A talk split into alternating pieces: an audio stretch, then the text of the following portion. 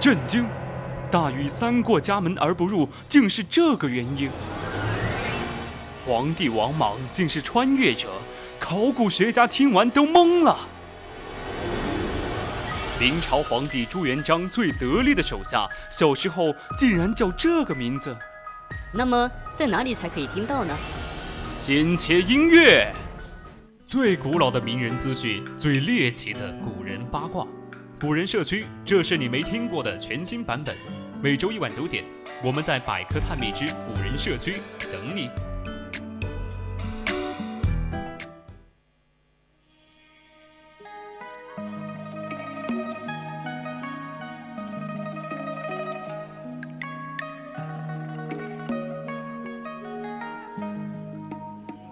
青春调频与您共享，这里是 VOC 广播电台百科探秘之古人社区，我们将与你分享最古老的名人趣事，最猎奇的古人八卦。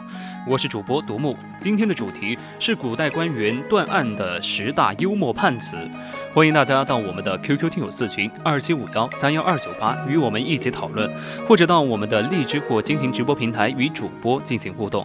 当然，如果你觉得我们的节目很有意思，你也可以关注我们的官方微信，搜索“青春调频”，关注即可；或者到微博上 @VOC 广播电台，我们会时刻关注您的消息。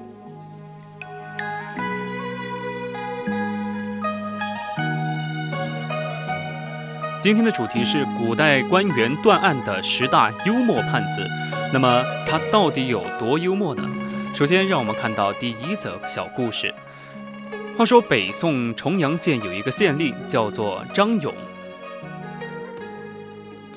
张勇发现管理钱库的小吏每日都将一枚小钱放在帽子里带走，并以盗窃国库罪把他打入死牢。小吏认为判得太重，遂高喊冤枉。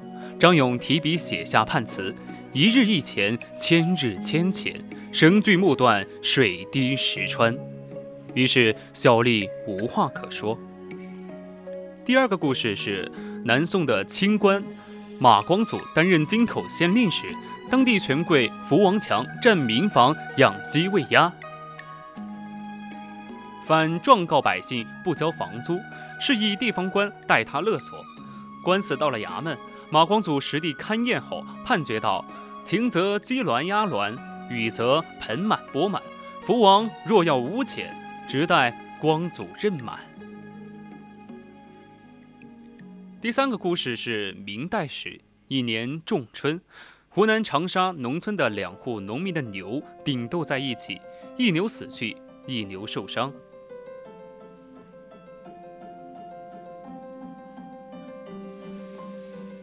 两家主人为此大吵大闹，不可开交。当地的县令也难断此案。这天，两家主人听说太守祝枝山查访民情路经此地，便拦路告状。祝枝山问明情况，当即判道：两牛相斗，一死一伤，死者共食，生者共耕。双方一听，觉得合情合理，于是争端平息，两户人家来往比以前更加亲密。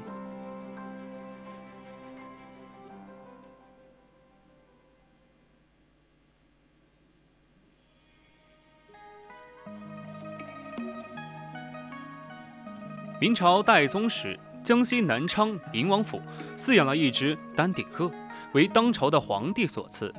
一天，宁王府的一位仆役带着这只鹤上街游逛，不料被一户平民家饲养的黄狗咬伤。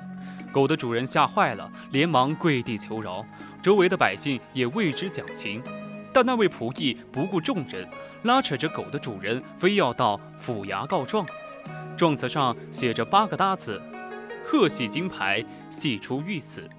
知府接状，问明缘由，挥笔判曰：“贺喜金牌，犬不识字，禽兽相伤，不关人事。”判词堪称绝妙，给人入情入理之感。仆役无言以对，只得作罢。第五个幽默判词是明代福建龙溪县的张松茂与邻女金媚兰私通，被金家捉奸成双，把张松茂捆将到福建巡抚王刚中的大堂上，金媚兰跟着也跑来了。王刚中一看二人外貌，都是眉清目秀，举止儒雅，不像是放荡奸邪的小人，有意成全二人。于是他便问道：“你俩都会作诗吗？”张金两人惊魂未定，听了这句有些莫名其妙的问话，都赶紧点了点头。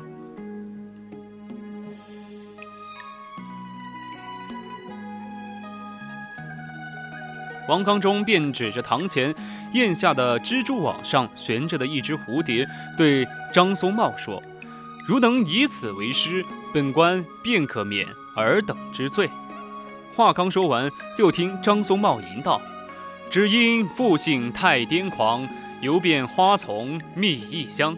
近日误投罗网里，脱身还借探花郎。”探花出身的王刚中心想：此人才思敏捷，并且诗中有悔过之意，很是难得。便又指着门口的珠链子，对金媚兰说：“你也以此题诗一首吧。”金美兰略加思索，随即念道：“绿军披成条条直，红线相连眼眼齐。只为如花成片段，遂令诗节至参差。”王刚中听罢，不觉击节赞叹。见他二人郎才女貌，年龄相当，便提笔写下判词道：“佳人才子两相宜，致富端游或所羁。盼做夫妻永偕老，不劳专学亏于戏。”两人磕头拜谢。金家见事已至此，也就息事宁人，很快为两人办了喜事。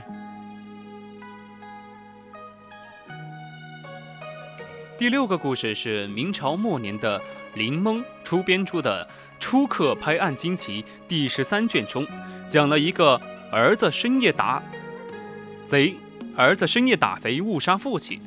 本来啊，杀贼可恕，可是他却因为不孝当诛而被判死罪的故事。话说，某地有一个财主，名唤赵聪，他甚为富有，与其父赵六。分开生活。一天夜里，一个人在墙上钻洞，爬进财主家，被家人发现后一阵乱棒，活活打死。待到举灯一看，被打死的贼子竟是财主的父亲。报官后，当地有关官员觉得甚难判决。儿子打死父亲，本应判死罪，而当时只知道是贼人，并不知是其父，按理又不应判死罪。于是张继这样判道：“杀贼可恕，不孝当诛。子有余财而使富贫为盗，不孝民矣，死何辞焉？”随即将赵聪重责四十，上了死囚家，押入死牢。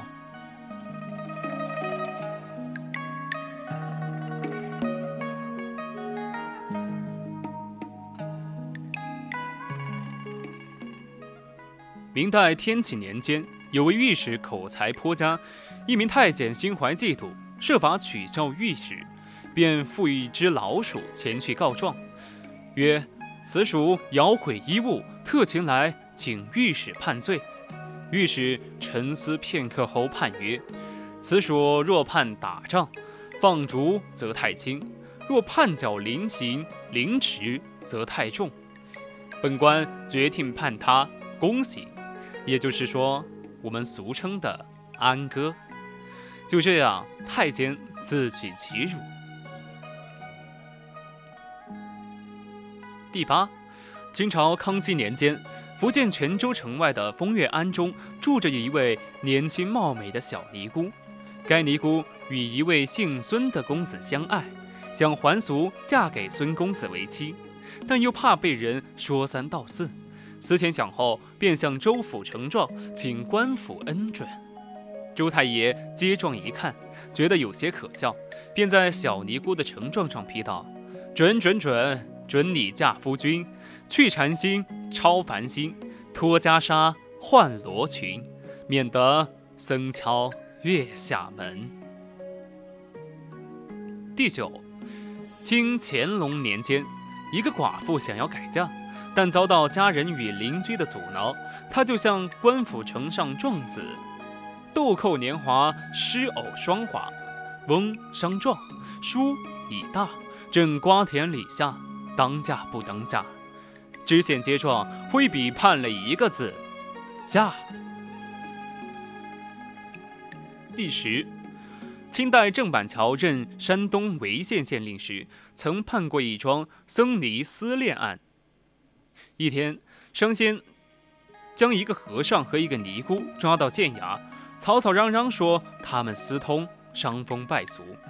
原来两人原未出家时是同一个村子的人，青梅竹马，私定了终身。但女方父母却把女儿许配给邻村一个老财主做妾，女儿誓死不从，离家奔桃花庵削发为尼，男子也愤而出家。谁知在来年的三月三潍县风筝会上，这对苦命鸳鸯竟又碰了面，于是趁夜色幽会，不料被人当场抓住。郑板桥听后动了恻隐之心，遂判他们可以还俗结婚，提笔写下判词曰：“一半葫芦一半瓢，何来一处好成桃？从今入定风归计，此后敲门月影摇。鸟心月时空极色，莲花落处尽偏娇。是谁勾却风流案？寄曲当堂。”郑板桥。今天的古人社区就到这里，敬请继续锁定青春调频，我们下期再见。